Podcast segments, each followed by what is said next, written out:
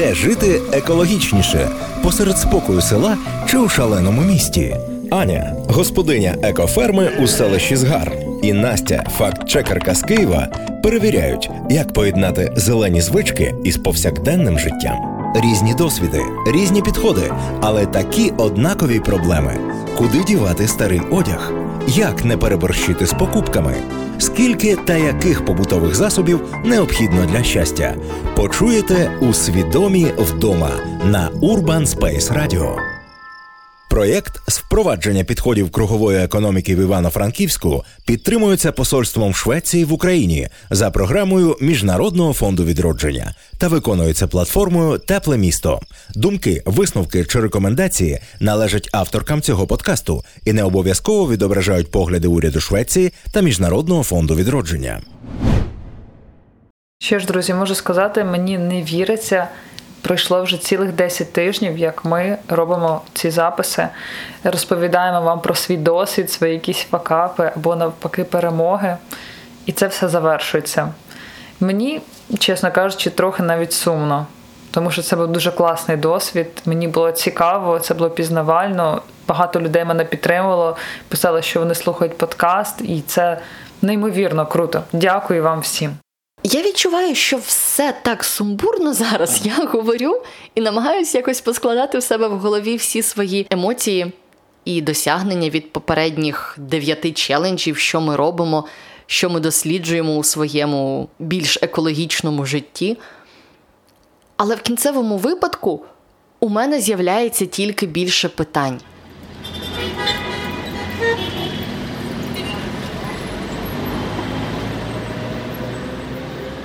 Справа в тому, що я все своє життя розглядаю як інвестицію.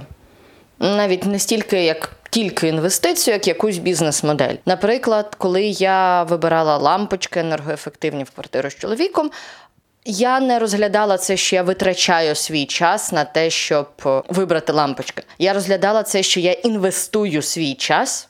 В те, щоб потім платити менше за електроенергію.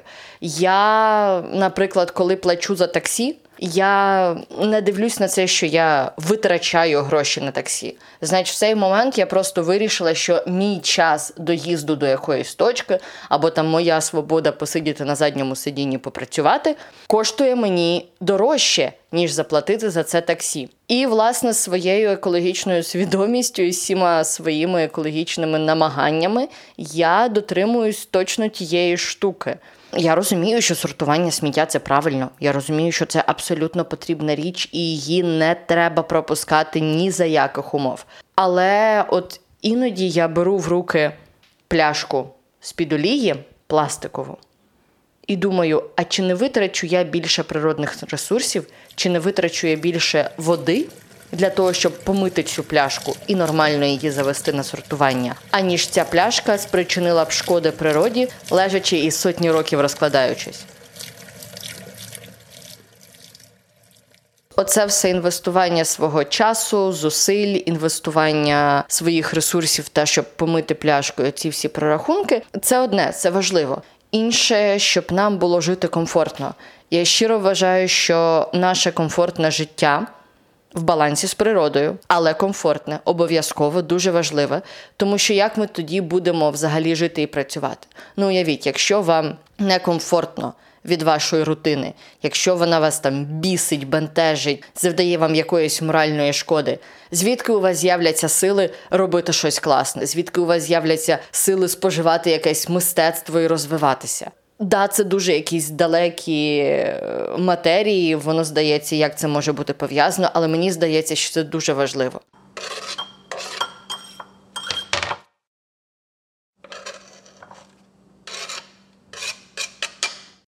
Наш теперішній спосіб життя мене абсолютно влаштовує. Тому що, як на мене, ми живемо комфортно, наскільки це може бути тут.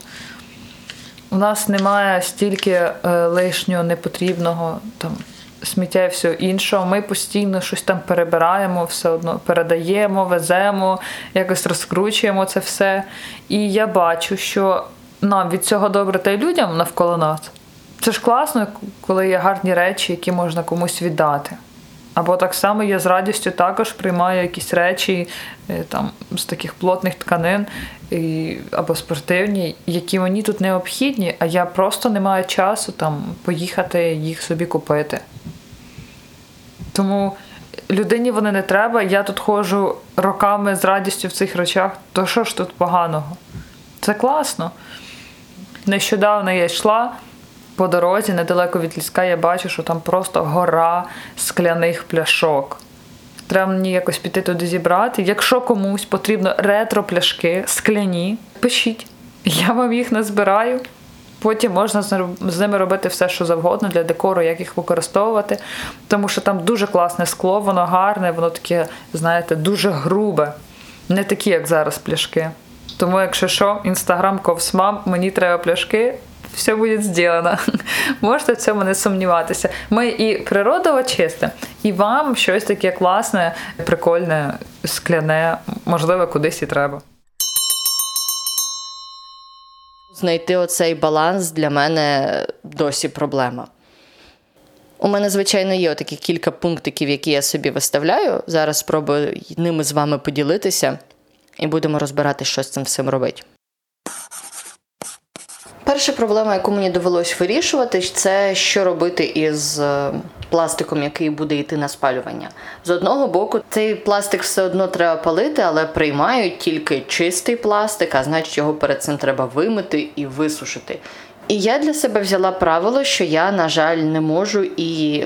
Не вигрібаю мити всі жирні пакетики, які у мене є. На жаль, якщо в якомусь пакетику, я не знаю, потекла в нього копчена риба, або випав в нього шматок сиру, і він занадто жирний, і він брудний, і я розумію, що я витрачу купу води на те, щоб його помити, то ну ні. З одного боку, я роблю погано, тому що я викидаю цей пакетик. З іншого боку, я розумію, що я зараз витрачу на те, щоб його помити 2, 3, 4 літри води, щоб повністю прибрати з нього весь жир, щоб він був чистий, щоб він потім все одно пішов на спалення. Я не знаю, чи я правильно роблю, але от у мене вибір був такий. Друга штука це ресурси, це електроенергія. У мене ще кулінарний блог. Я обожнюю готувати. Я постійно готую і постійно печу. І я прекрасно розумію, що коли я випікаю хліб, я витрачаю. ну, Печений вдома хліб він не дешевший за магазинний, він далеко не дешевший.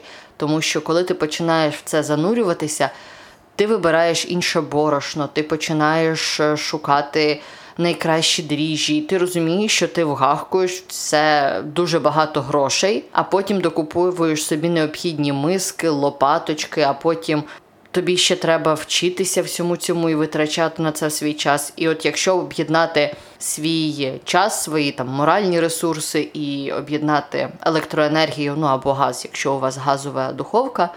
То домашній хліб виходить значно дорожчий за хліб, який ви вийдете і купите в магазині. Але от я вирішила для себе, що я все-таки буду пекти хліб, тому що, ну, Оце мій, як то кажуть, коупінговий механізм. Це допомагає мені розслаблятися, почуватися живою, почуватися, що я на щось класне здатна. Я тут поставила на свій моральний стан. І мені здається, що нам, як е, суспільству, треба навчитися одночасно і бути екологічнішими, і не соромити, не шеймити, у кого ситуативно не виходить ця екологічність, вчитися поважати вибір інших, тому що ми зазвичай не знаємо, що вплинуло на цей вибір.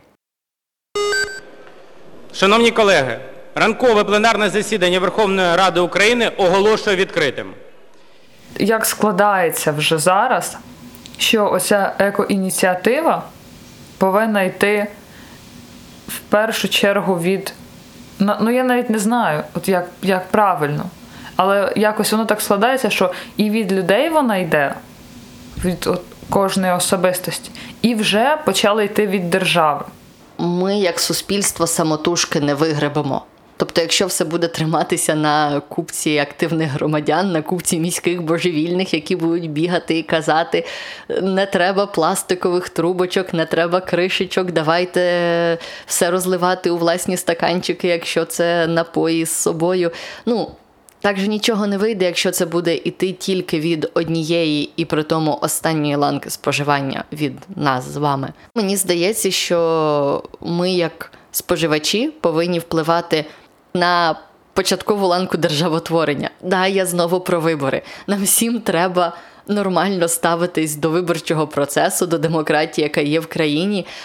Реально читати програми кожного політика, який кудись балотується в міську раду, в обласну раду, в Верховну Раду, в парламент, будь-куди, для того, щоб ми розуміли, кого ми обираємо, як ми обираємо, і що ці люди потім зможуть нам з вами дати, як вони будуть просувати наші з вами ідеї.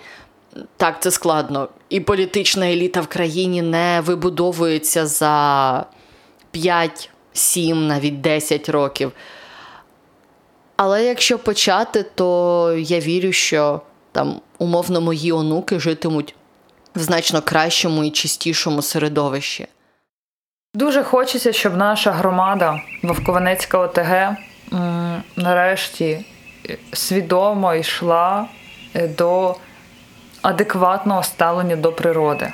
Це не тільки про те, о, який я молодець, а те про те, що я, коли проїжджаю біля смітника, от як я їду в Овковинці, ми завжди проїжджаємо біля цього смітника. І голова в мене завжди туди повертається. І я дивлюся, і в мене серце кров'ю обливається, тому що там якесь гілля, яке обрізали, валяється, вікна старі, якісь меблі дерев'яні, при тому, що вони взагалі-то прикольні могли б бути.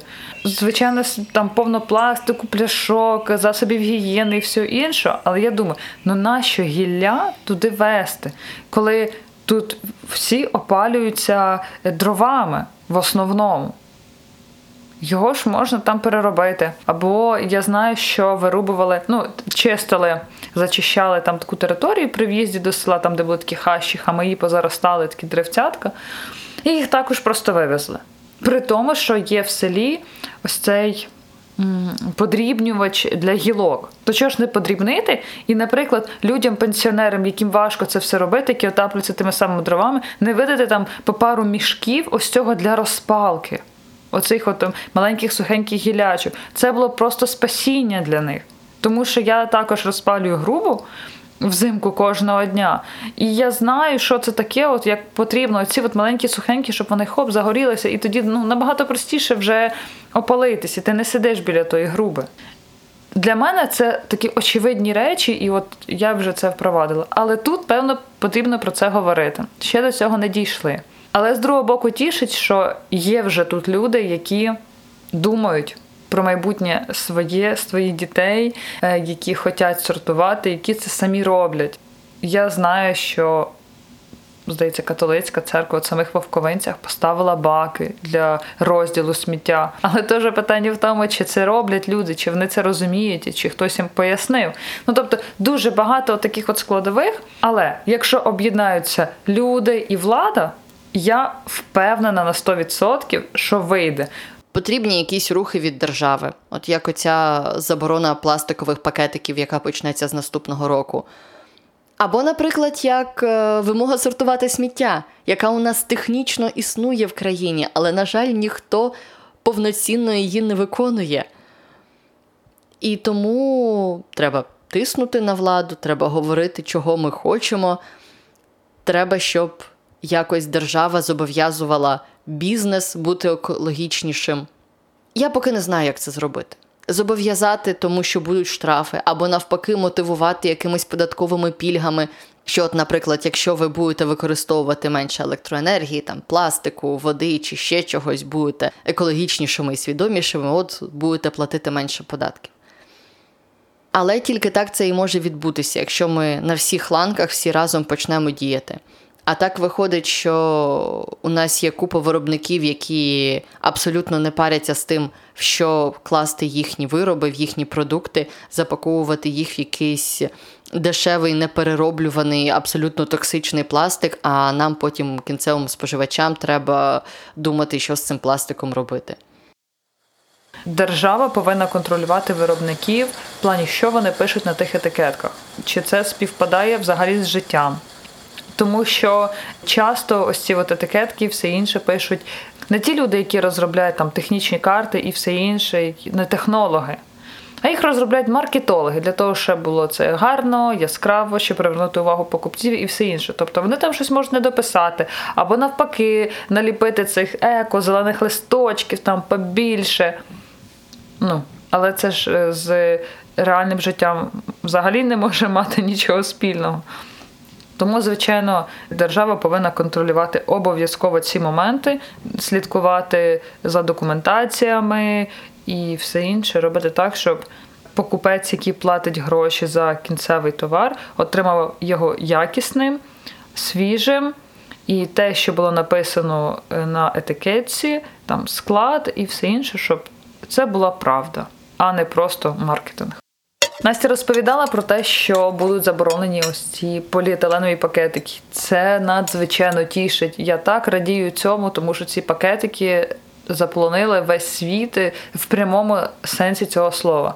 Але в мене постало питання: я зараз роблю творог, як мені його фасувати? Думала я, можливо, в банки перекидати, от як я вершки, я ж вершки одразу наливаю в скляні баночки. І, можливо, творог так само буде в баночках. Ну, такий момент. Класний, дуже позитивний, я радію, але я вже думаю про те, як мені викрутитись. Зараз в інстаграмі дуже багато е, також на мене підписуються таких от магазинчиків з екотоварами або маленьких виробників і все інше. І дуже радує те, що все більше і більше маленьких підприємців повертаються до цієї екосвідомості. Є така компанія, називається Ререскло. З ними я познайомилася ще раніше, тому що побачила в якомусь шоурумі сплюснуті пляшки, скляні старі, їх сплюскують під температурою, і це як тарілка виходить. На столі це виглядає просто неймовірно, особливо коли ти роб, там робиш на нарізочку сиру. Це просто вау, це космос. І моя подруга нам на весілля подарувала ось ці е, дві таких пляшки, типу вже тарілки. Ну це просто кайф. І я готова аплодувати стоячи цим людям, які займаються цим всім, які ці всі беруть пляшки, вони їх вимивають, там щось там роблять, натирають тих чимось, потім перероблять і роблять з них просто шедеври. Тому, можливо, для когось це буде такий поштовх до того, що от нібито зі сміття зробити якусь річ, яку люди готові купити. Ще я бачила ребят, які також збирають якісь железячки і роблять з них всякі там лампи, підставки, вази, ще щось там. Ну, в общем, якісь такі речі дуже цікаві, стильні із просто старих старого металу, який просто здали на металобрухт. Здати на металобрухт це також добре на переробку. Але зробити щось таке, що буде ще тобі дуже довго служити з того якихось там болтиків, не знаю з чого, ну це ще ж крутіше. Ця тенденція переробки чогось старого на нове, дати старому нове життя це дуже класно. Свідомі вдома на Urban Space Radio. А що власне має статись для того, щоб людина почала сортувати сміття, робити з неї вторсировину і взагалі задумуватись над тим, що ми робимо і як ми поводимось в навколишньому просторі? Бо мені здається, що дуже мало людей починають це все робити через те, що подивилися чергове відео на Ютубі про забруднення океанів, або чергові фотографії з кількістю пластиків і мертвими тваринами. Ну, Мені здається, що визначальний чинник завжди якийсь інший. Оці всі відео, новини, вони тільки накопичують у нас бажання і, може, іноді навіть злость на те, що відбувається. У мене, наприклад, таким визначальним чинником для того, щоб почати сортувати, став банально особистий комфорт. У мене все почалося того, що я зрозуміла, що картон і скляні пляшки займають забагато місця у смітнику. Ну, от просто, якщо там на вечір ми купуємо якесь пиво, то одразу пів смітника немає, все зайнято. Якщо ми замовляємо піцу або якусь іншу доставку, то весь картон в доставці все одне замовлення, в тебе повний смітник паперу і картону. І я подумала: ну а чого я буду його викидати і кожного дня носити сміттєве відро на вулицю, якщо я можу просто мінімізувати це. І я почала пляшки складати в окрему поличку. Те саме почала робити з картоном і носити це на сусідню комунальну сортувальню на Київ торсировину. Потім все почалось по наростаючій, як великий сніжний ком. Потім ти розумієш, що десь приймають петки, а петок у тебе багато. пет-пляшки, звичайні з-під води або з-під мінералки будь-якої. А потім ти починаєш придивлятися на маркування на йогуртах, а потім ти починаєш дивитися на маркування на своїй косметиці, а потім ти починаєш читати склад своєї косметики, а потім ти починаєш читати, як ця косметика впливає на навколишнє середовище, і так воно чіпляється одне за одне і. Якби мене за 5 років тому спитали, на що ви сортуєте сміття, хоча ще десь тоді, ну я вже усвідомлювала, що ми реально дома сортуємо сміття. То я б напевно сказала, що від того, що ми не викидаємо всю органіку просто в баки, у нас гарно ростуть квіти на клумбі дома. А весь папір там і картон у нас йде на дачу для розпалки. Жестяні баночки там з-під кави, то в нас там в них храниться все, що може тільки хранитися. Гвоздики, я не знаю, там ще баночка, напевно, 79-го року, в яких оці от гвоздики лежать. Якось так у нас склалося в родині. Ну, що в мене бабуся була така. Ну, акуратна, вона намагалася речам дати як найдовше життя, тому що вона народилася ще, боже мій, 1926 році. Вона дуже багато чого пережила. Вона була на війні і все інше, і голоди, і нічого не було. Як вона кожну річ вона підшивала, підлатувала, там крохмалила, його просувала, щоб воно було завжди гарне. Ну і мені це все передалось. Якось воно, знаєте, як ти живеш це життя в цьому з бабусею, яка ну, дуже щепетільна, та якось воно приходить і до тебе.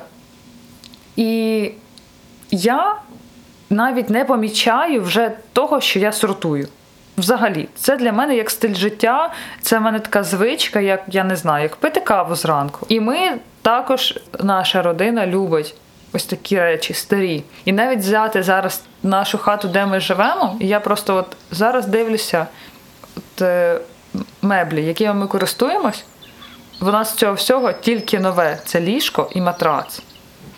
В нас стоять дві скрині яким я не знаю скільки років. Ну, за сто явно. Або ми е, знайшли просто в якомусь сараї старий мисник. Мисник це така полка, там де скільки там чотири полички. Боже, скільки всяких прикольчиків я туди запхала на той мисник. І він же не валяється, Бог знаде. І висить в мене, і і так гарно. А, і ще тільки побачила, що в мене такі красиві лампи дві висять в хаті просто на стінах, тому що в нас часто світла немає. У нас майже дві доби світла не було, до речі. І от красиві лампи вони реально дуже спасають. А наша люстра то це взагалі якась там штука, частина відвоза з такими металевими кільцями, яку ми зачепили, а а зверху просто намотали проводи і почепляли лампочки. І все. І наша мені якась там люстра за 5 тисяч. Я прям люблю нашу малесеньку, холоднесеньку хатку. Звісно, на початках здавалося, що от я зараз зміню терміново планету. Я почала виносити картон і скло, і все буде класно. Зараз, коли я в цю тему занурилась, я розумію, що я просто плаваю на такій поверхні і так не можу досягти якихось нормальних результатів і якось вплинути на це самотужки, що іноді опускаються руки.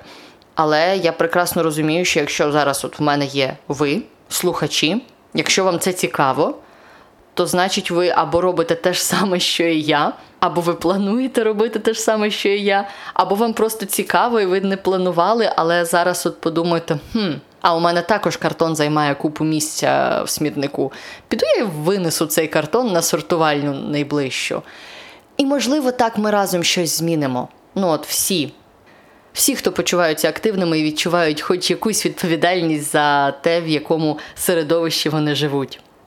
Друзі, хочу ще раз вам подякувати за увагу, за підтримку, за те, що слухали, писали, коментували, шукали нас на подкастах. Я рада, що ми зробили цю роботу, записали ці епізоди. Це все не дарма. Дякую вам ще раз всім і чекайте, скоро буде продовження.